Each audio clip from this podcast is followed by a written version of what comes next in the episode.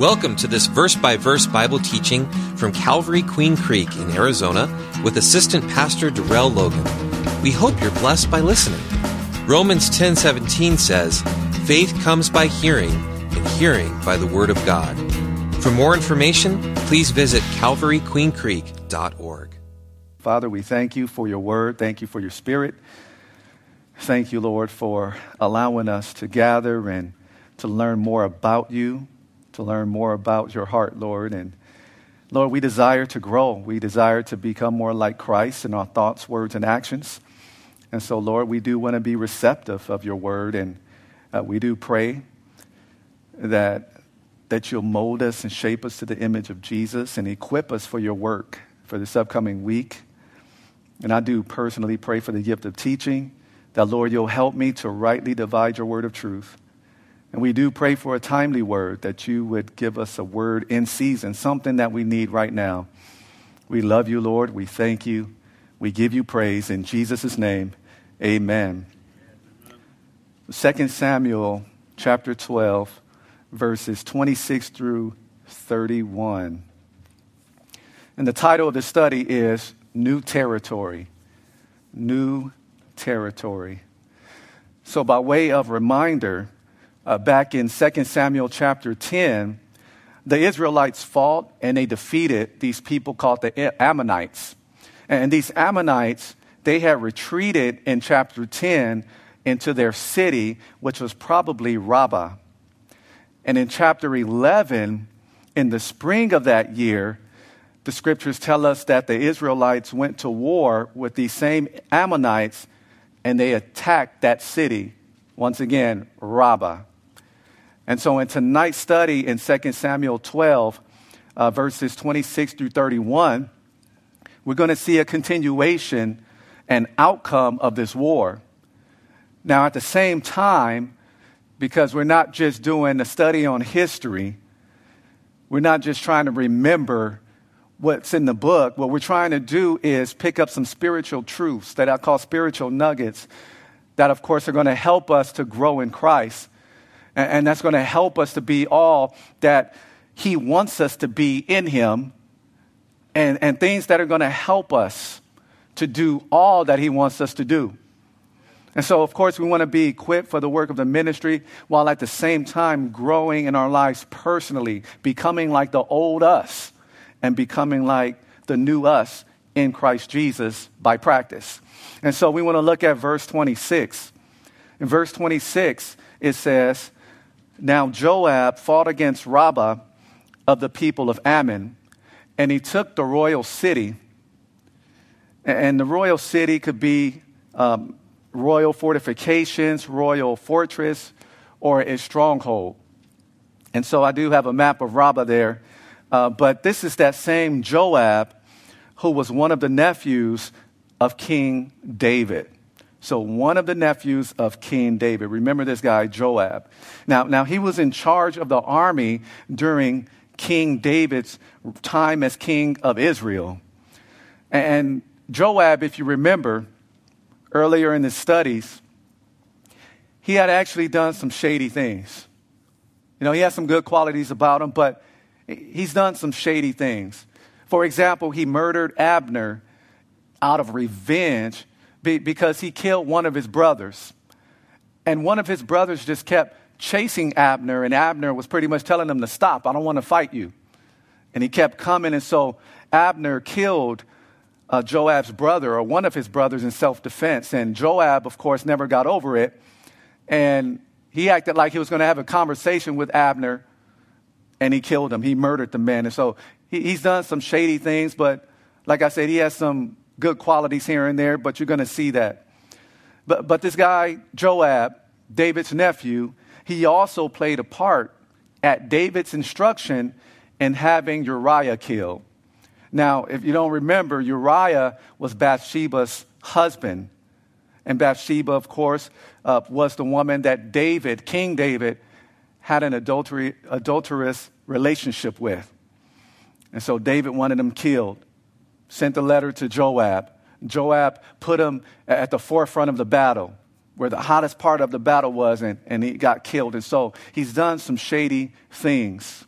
And so, so far in our studies in 2 Samuel, uh, most, of, most of the time we see Joab um, in this story is when he's involved in some type of war or battle. And of course, those battles are usually against the enemies of Israel. And, so, as I mentioned before, of course, there's some shady things about Joab, but, but there's something I want to pick out, something positive I wanted to pick out from Joab, because he's always, when we see him, most of the time so far, fighting against the enemies of Israel. What I picked from this is that we need more Christians who are going to go to bat or battle, if you will, on behalf of those who are voiceless, who are going to go to bat, for example, for those who are unaware of dangers. And so that's why we share certain examples and certain things that are going on in the world with the saints. Uh, because we know that some of this stuff that's going on could be confusing, especially when people who are in a high rank position or, or somebody who's always on TV or in a bunch of movies or made a lot of songs, they're famous, especially when they're touching on things of theology. Uh, a lot of people can get confused, whether they're younger Christians by age or younger Christians just by spiritual maturity. And so we need to go to bat as believer on behalf of those who are voiceless, those who are unaware of the dangers of, uh, of certain uh, false theologies. Some people don't even know that they're in danger. They may be doing some things they don't even know, participating in things, supporting things that they don't even know are dangerous to their spiritual well being. Um, we need no more, we need some more Christians who will step up and go to bat on behalf of the next generation. And so, yes, we, we must be faithful to the Word of God. We must be faithful and going to bat from uh, the position of our knees, in other words, in prayer. And, and when something is shared and is false information, yes, speak up, clarify it. That, that's our, this is our arena. When they touch on spiritual things and it's false, here, it's our job to clear it up. We have the truth.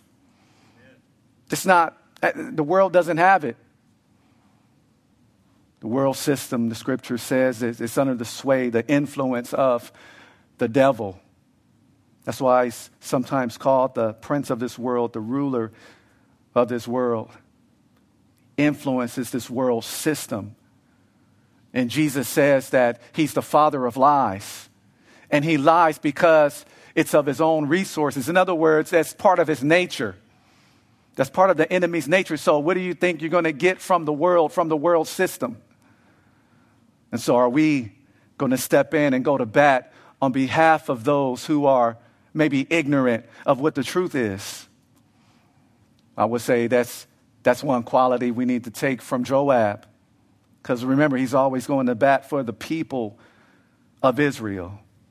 Now, in verse 27, it says, And Joab, he sent messengers to David, and he said, I have fought against Rabbah, and I have taken the city's water supply.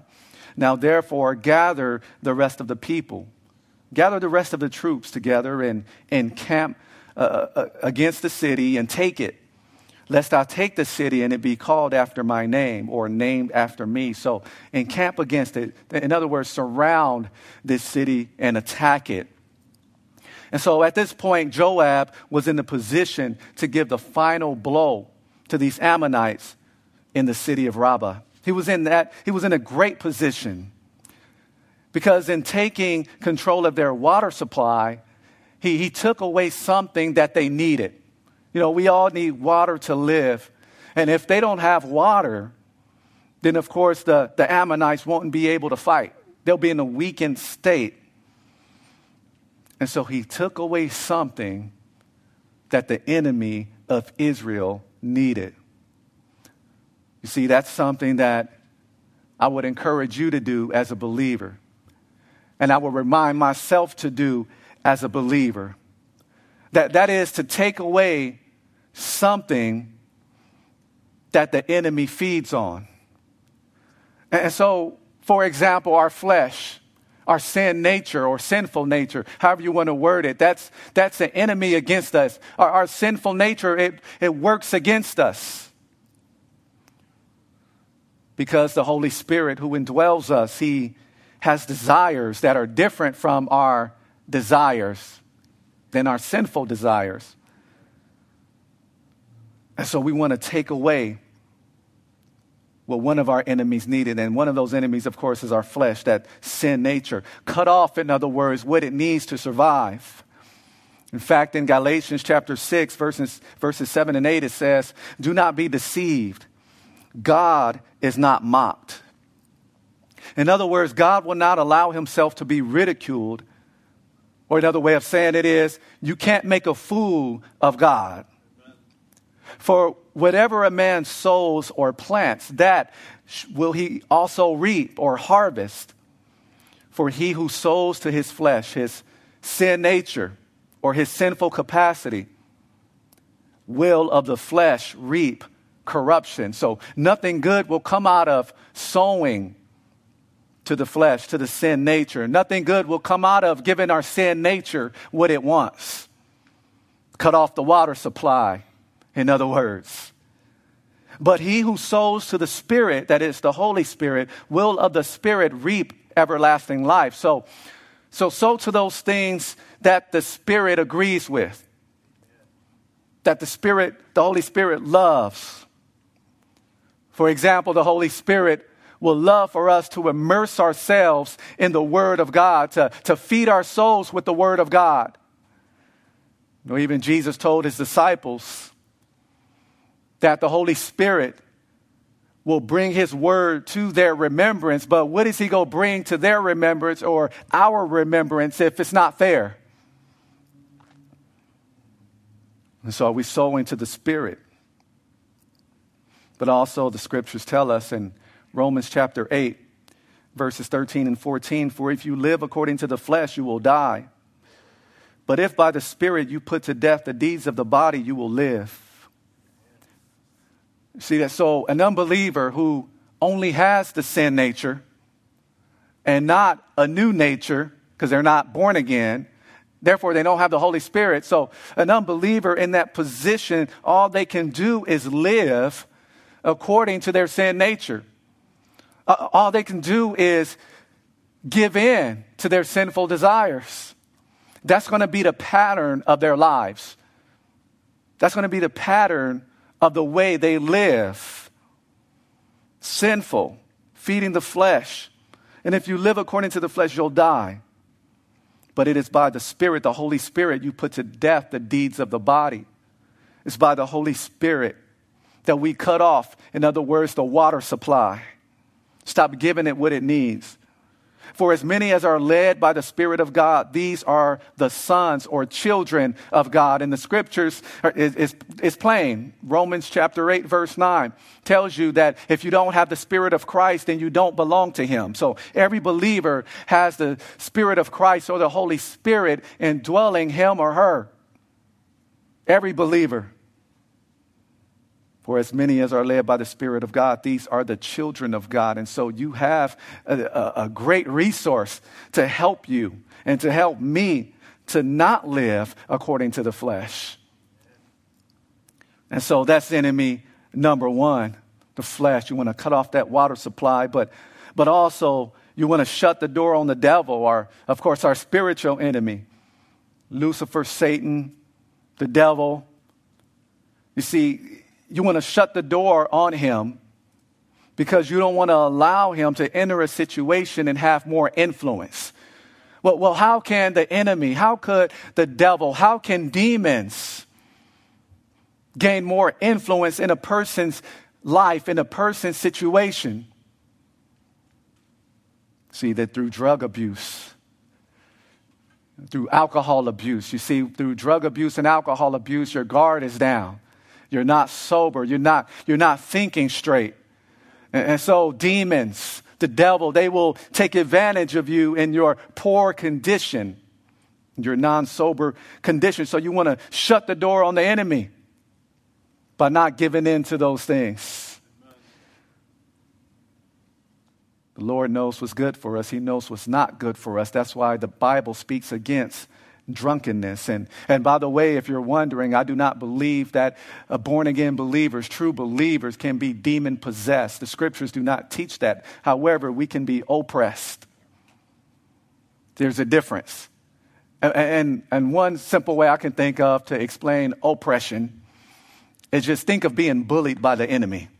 Just think of it that way.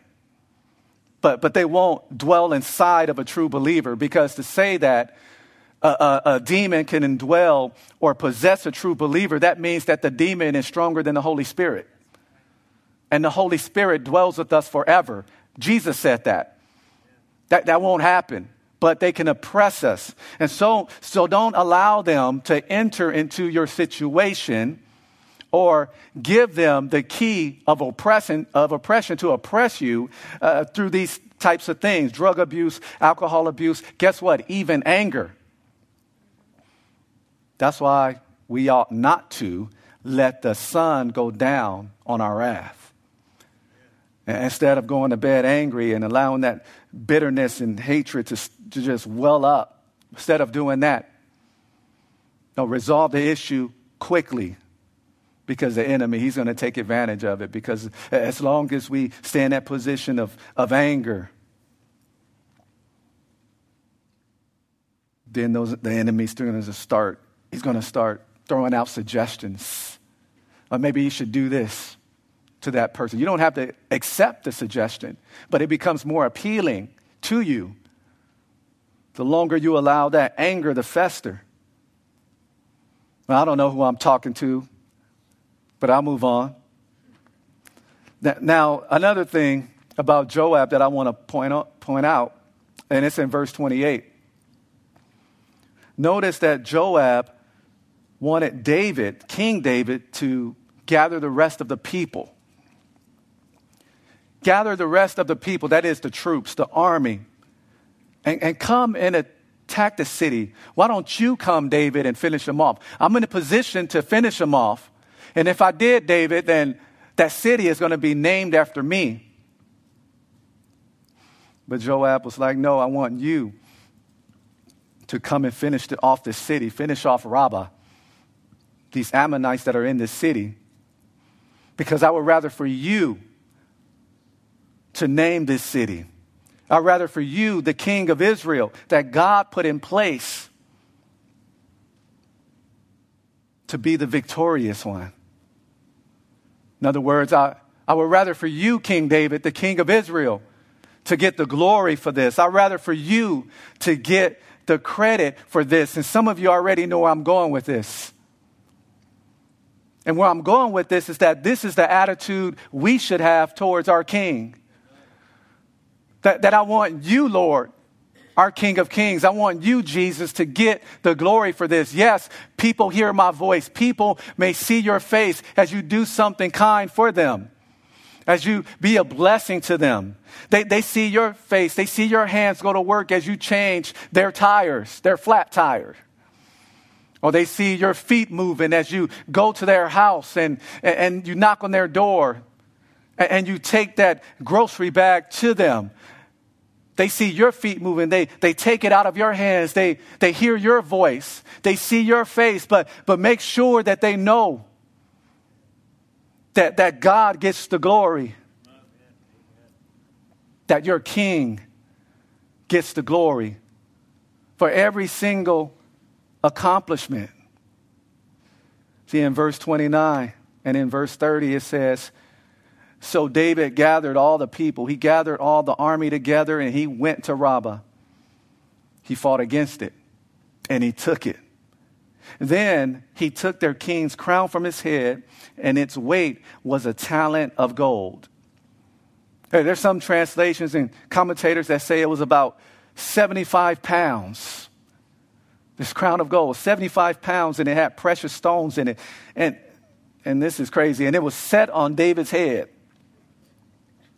So if the crown actually weighed 75 pounds, wow, that, that's heavier than the football helmet. But it, it must have been primarily used as more of a decorative symbol of power.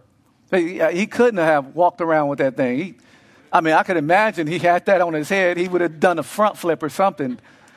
or be doing a, a headstand, but, but it's probably placed on there maybe temporarily just to show symbolically, like, okay, he, you know, he's the victor here. He, he's the winner. He owns this place now. Maybe it was done symbolically just for maybe a few seconds. I don't know, minute tops. I, I don't know what the case is, but, but if that's the case, 75 pounds, wow. But it says also he brought out the spoil of the city in great abundance. And so, yes, he wore this defeated king of Ammon's crown. He wore it. We don't know how long, but it said it was on his head. This conquering king. That's who David was at this point, the conquering king. And so now, this Ammonite uh, royal city of Rabbah was now under King David's authority. Or at any time I read about King David, we can't help but think of our greater than David, Jesus Christ. And I just can't wait to our greater than David, Jesus Christ, the Messiah, comes and visibly take control of the earth and, and sets up his kingdom. Yes, there's you know voting season and all this. We have different rulers and various positions around the globe, around this country. And we, and we see that government run by humans is it's never going to be perfect. It's not perfect. We know that. That's why I said I can't wait to our greater than David comes and visibly set up his kingdom on this earth. And so I want to take you on a little trip real quick in, in the book of Daniel. Daniel chapter 7. And here you're going to see a prophecy. It's in Daniel chapter 7, verse 1. It says, In the first year of Belshazzar, king of Babylon, Daniel had a dream and visions of his head while on his bed. Then he wrote down the dream, telling the main facts. And so Belshazzar was uh, Nebuchadnezzar's descendant.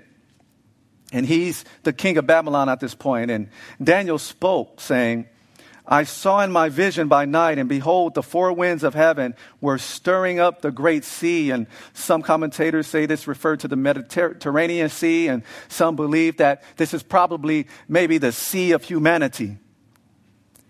But if you notice in verse 3, it says that there were four great beasts that came up from the sea each different from the other.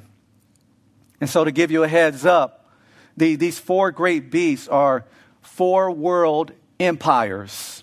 And then we're going to see them in order, just as it happened in history. But at that point that it was written, it was still prophecy. And some of it, by the way, is still prophecy. See, in verse 4, it says, The first was like a lion and had an eagle's wings, and had eagle's wings. And I watched till his wings were plucked off, and it was lifted up from the earth and made to stand on two feet like a man, and a man's heart was given to it. And so that the, the first beast, like a lion, that's the Babylonian Empire. Remember Nebuchadnezzar, he, he was the leader of that empire. And so you even see a reference, maybe it's a Nebuchadnezzar when it talks about made to stand on, his, on two feet like a man and a man's heart given to it. Because remember, at some point, uh, Nebuchadnezzar was converted. And then there was another beast. And this is all future from the point it was written. Still, it was prophecy. And, and suddenly another beast, a second like a bear and was raised up on one side and had three ribs in his mouth between his teeth. And they said thus to it, Arise, devour much flesh. And so now you have the Medo Persian Empire. That's going to come after the Babylonian Empire. And, and notice that this bear that represented the Medo Persian Empire, notice that it was raised up on one side. And it was raised up on one side because uh, under Cyrus, uh, the, the Persians were more prominent during that point. That's why I was raised up on one side. But, but after this, I looked in verse 6, and there was another like a leopard, which had on its back four wings like a bird. The beast also had four heads, and dominion was given to it. And so this speaks of the Grecian Empire the, the, the Greek Empire, in other words, led by Alexander the Great. And notice that when you think of a leopard, you think of something fast, something swift, even with the wings. And so Alexander the Great was quick in conquering the world, the known world during that time. But then that beast, that same beast in verse 6, also had four heads. And that's because after Alexander the Great died, what happened was his kingdom was split. The empire was split between four of his generals. And so it was future, it was prophecy then, right? But we look back at it as history, but the Word of God is so accurate. But then, number seven, or verse seven, after this, I saw in the night visions, and behold, a fourth beast dreadful and terrible, exceedingly strong. It had huge iron teeth. It was devouring, breaking in pieces, and trampling the residue with its feet. It was different from all the beasts that were before it, and it had ten horns. Okay, so this fourth beast here is the Roman Empire. This was the, these were the, the same Roman Empire, or the same Roman Empire that was in charge during the time when Jesus came in his first coming. And so that original Roman Empire is gone now. We see that in history. But then there's a future Roman Empire that's going to come. And that's where that 10 horns come into play. It's, it's the revived Roman Empire that's under 10 leaders. And so that's yet future. That's going to be during the tribulation period, yet future. And we're close to that time. But listen to this. I was considering the horns, those 10 horns those 10 leaders over that revived Roman Empire. And there was another horn, a little one, coming up among them before whom three of the first horns were plucked out by the roots. And there in this horn were eyes like the eyes of a man, and a mouth speaking pompous words. That's the Antichrist. He's going to rise up and he's going to become the leader of this revived Roman Empire and he's speaking arrogant or boastful words. And by the way, this, this Antichrist, he's going to be actually possessed by Satan. And it's going to be a false trinity. It's going to be a false trinity. You can read Revelation chapter 13. False trinity where, where Satan tries to mimic God the Father, and this Antichrist, who is in place of Christ, tries to mimic the Son, Jesus. And then you have a false prophet, another beast, that points people attention to worship this Antichrist. He's going to be speaking pompous words. And I just love this part that's coming up in verse 9. He says, I watched till thrones were put in place and the Ancient of Days was seated. That's God the Father. His garment was white as snow, and, his, and the hair of his head was like pure wool. His throne was a fiery flame, its wheels a burning fire. And some of you are saying, well, wait a minute, that kind of sounds like Jesus in Revelation, but how do I know this is the Father? We'll see in verse 13. And then it says, a fiery stream issued and came forth before him. So it was a river of fire came from before him, and a thousand thousands ministered to him. Ten thousand times ten thousand stood before him, and the court was seated. Here is the righteous judge seated, and the books were open. And Daniel says in this vision, I watched then because of the sound of the pompous words which the horn was speaking, this Antichrist was speaking. So he watched. He says, I watched till this beast was slain and its body destroyed and given to the burning flame. He's going to be cast into that lake of fire you see in Revelation. In verse 12, as for the rest of the beasts, they had their dominion taken away, yet their lives were prolonged for a season and a time. Okay, so this is how I know in verse 13 that the Ancient of Days is the Father. And Ancient of Days just mean that, that pretty much God is the eternal one, the everlasting one. The, the, he has no beginning. And he says here in verse 13, I was watching in the night visions, and behold, one like the Son of Man, now that's Jesus, coming with the clouds of heaven. And he came to the Ancient of Days, the Father, and they brought him near before him. Then to him was given dominion and glory and a kingdom that all peoples, nations, and languages should serve him. His dominion is an everlasting dominion which shall not pass away, and his kingdom the one which shall not be destroyed. Can we all say amen? Amen. I don't think we need to expound on that, but I will turn to uh, Revelation chapter 19. So you'll see something else. Revelation 19, verse 11. And remember, we're using we're, uh, David's situation where that crown was on his head. Remember, we're piggybacking off of that. If you've forgotten about that, we're piggybacking off of this victorious King David with this crown just taking over. And now we're talking about the greater than David. We're talking about David's descendant according to Jesus' humanity.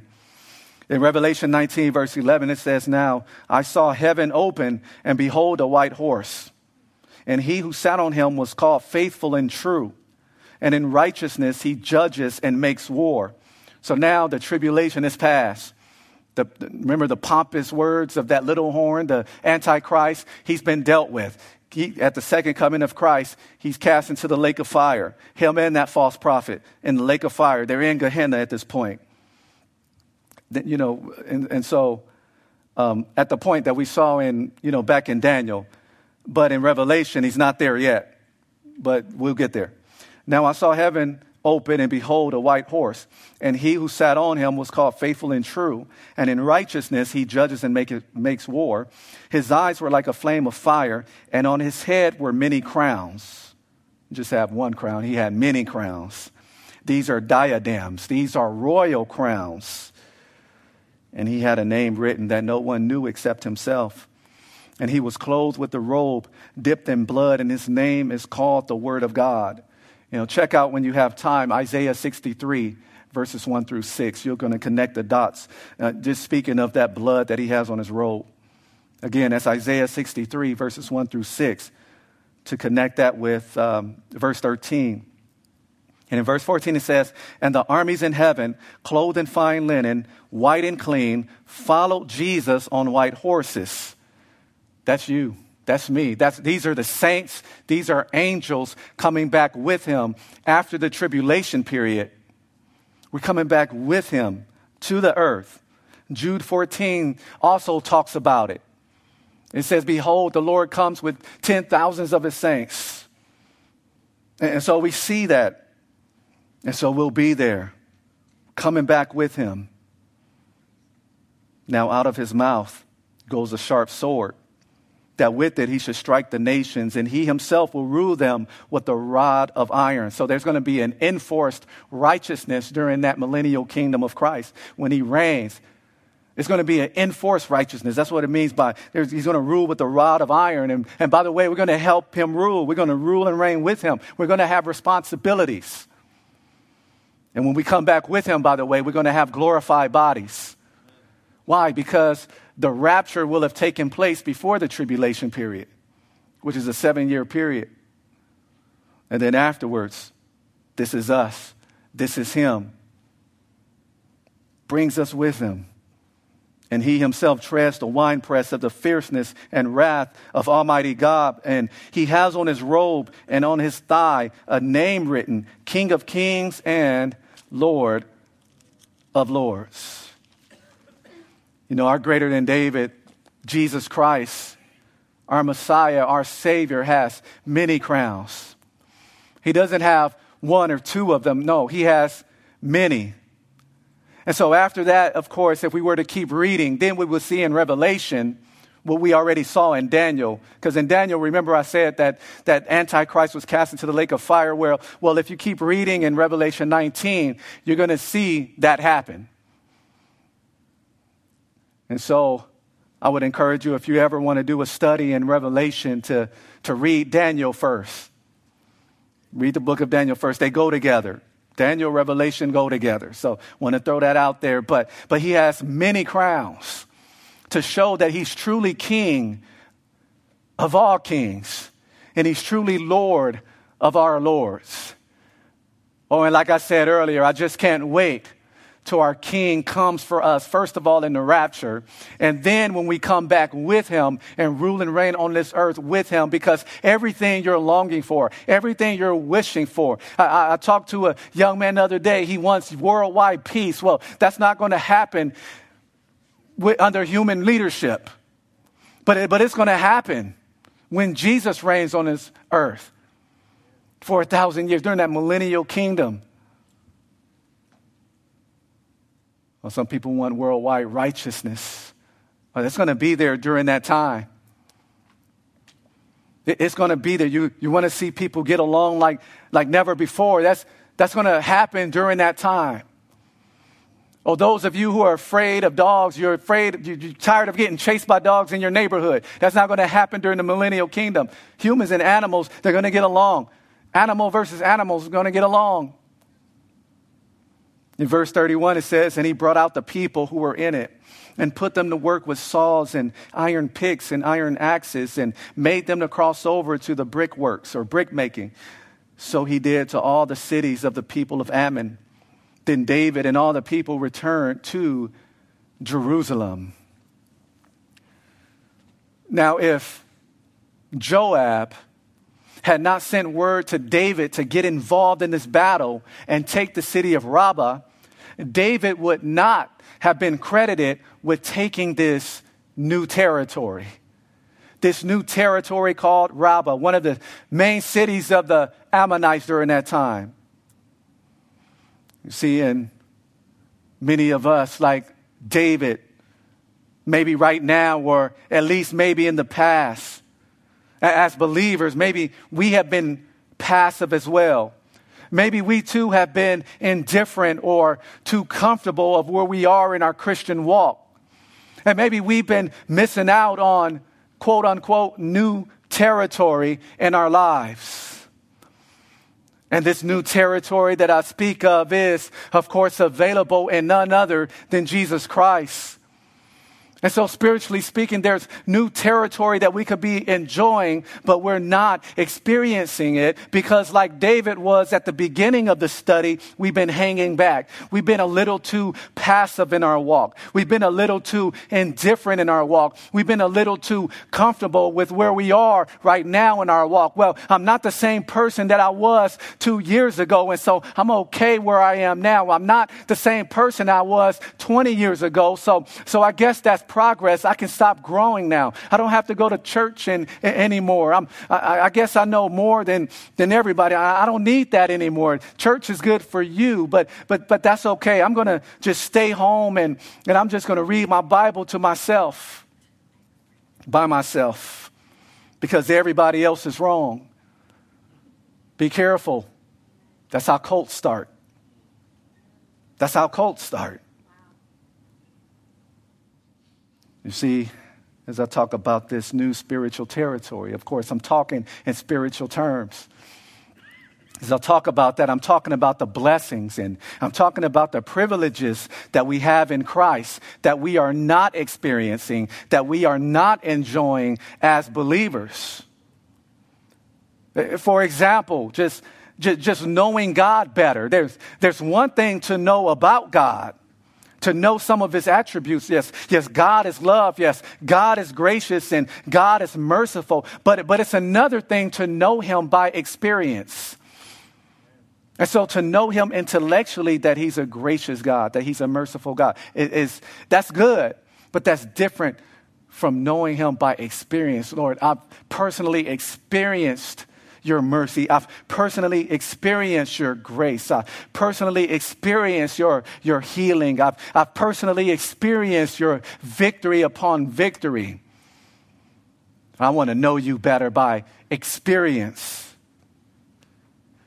And so that's a blessing and privilege that some of us miss out on just knowing God better because we've become too complacent or we've been hanging back a little too long, like David. And, and we need another believer to say, hey, come and join the battle and, and come and enjoy the, all of these privileges that we have in Christ.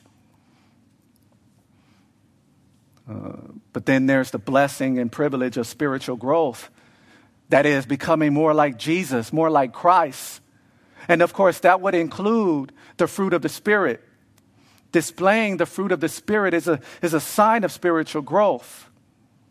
You know, in Galatians chapter 5, verses 22 and 23, we're familiar with these verses. It says, But the fruit of the Spirit is love and is joy. And joy, by the way, is gladness that is not based on circumstances, doesn't waver based on your situation. The fruit of the Spirit is peace, And notice that the word fruit is singular, it's not plural, there's no S at the end. But peace. And peace is that freedom from worry, disturbance, freedom from oppressive thoughts, freedom, or, or I should say, calmness in the midst of chaos. And, and, and then on top of that, you are, are becoming or you are being an agent of harmony. You're being a peacemaker on top of that. How about long suffering? You could describe it as patience, that you could describe it as you being slow to speak and slow to anger. You, you could talk about um, just that quiet willingness to accept irritating and painful situations. You're able to just hang in there, not lash out. And how about kindness? It's also part of the fruit of the Spirit. That, that's, that's you being merciful, tender, or maybe having that eagerness to put others at ease. Another way to, to describe it is generosity and consideration toward others. And then, of course, you have goodness. You're generous and open hearted. Or you can say um, you, you have moral excellence, faithfulness. That just means you're dependable, loyal.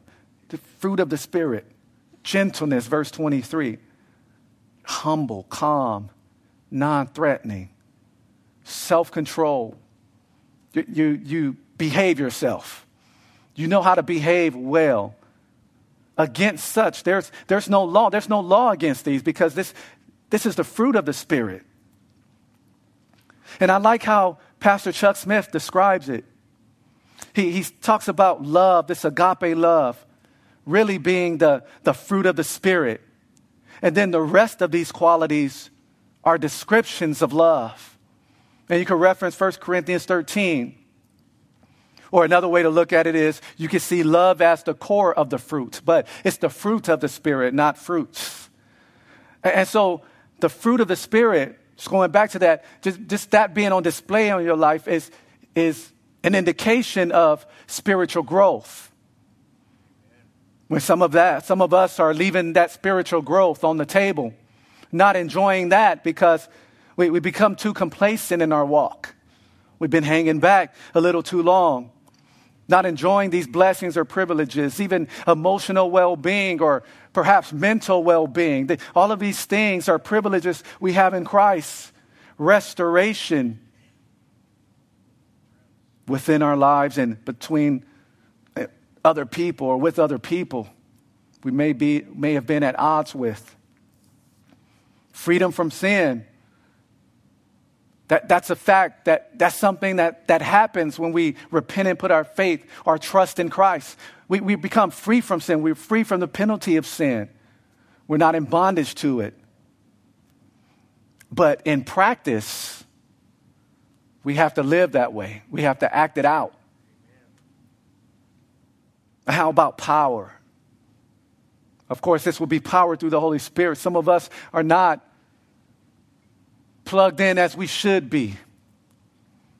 Or, yeah, the electricity is on because the Holy Spirit indwells us, but we're not plugged in. We're not tapping into the, the power of the Holy Spirit. We're, we're doing things in our own strength and our own wisdom. But some of these things we leave on the table, we're not enjoying because we're too complacent in our walk. We're too indifferent in our walk. We're hanging back in our walk. And so I want to play the part of Joab tonight and say, hey, come, come, come join this fight. Come get this new territory that you haven't been experiencing. But, but you may ask, how can we experience these new territories? Well, one way is to know what's available to us in Christ. Know what is yours in Christ. Means you, have, you need to crack open the pages of the scriptures, of the Bible. But then as you read about it, you get to know it. And I would say by faith, accept it as true. Reckon it to be so, in other words. That's a faith word, reckon. But then I would say, that we need to do our part to be in position to experience these new spiritual territories. What, what do I mean by that, to be in position? That, that, that is, our hearts need to be in, in a position of humility. That's why I often say before we pray, let's bow our hearts. Your position of prayer doesn't matter physically. Whether you're standing or you're on your knees or you're laying prostrate face down on the floor or on the ground. But what is the position of your heart? Do you have a mind that is focused on the Lord? You know that many of us miss out on peace because our mind is not stayed on Him. Remember that scripture? I will keep him in perfect peace whose mind is stayed on me, right? That's part of the position. So maybe some of us are not experiencing that new territory to us, that is new to us, that we haven't experienced before, that, that, that new territory is peace because our, maybe our minds are not in position. They're not stayed on Him. Maybe we're not surrounded by the right people, by godly people. Maybe we just we just haven't been humbled. Maybe we just haven't been in a position of daily surrender. Lord, what is your will? What is your way? But then I would say this to pursue it. Do like David did once he got the word. Once he got the word from Joab, he got up, he got involved, he pursued it. He pursued that new territory. In other words, he, he chased after it, he, he sought after it eagerly.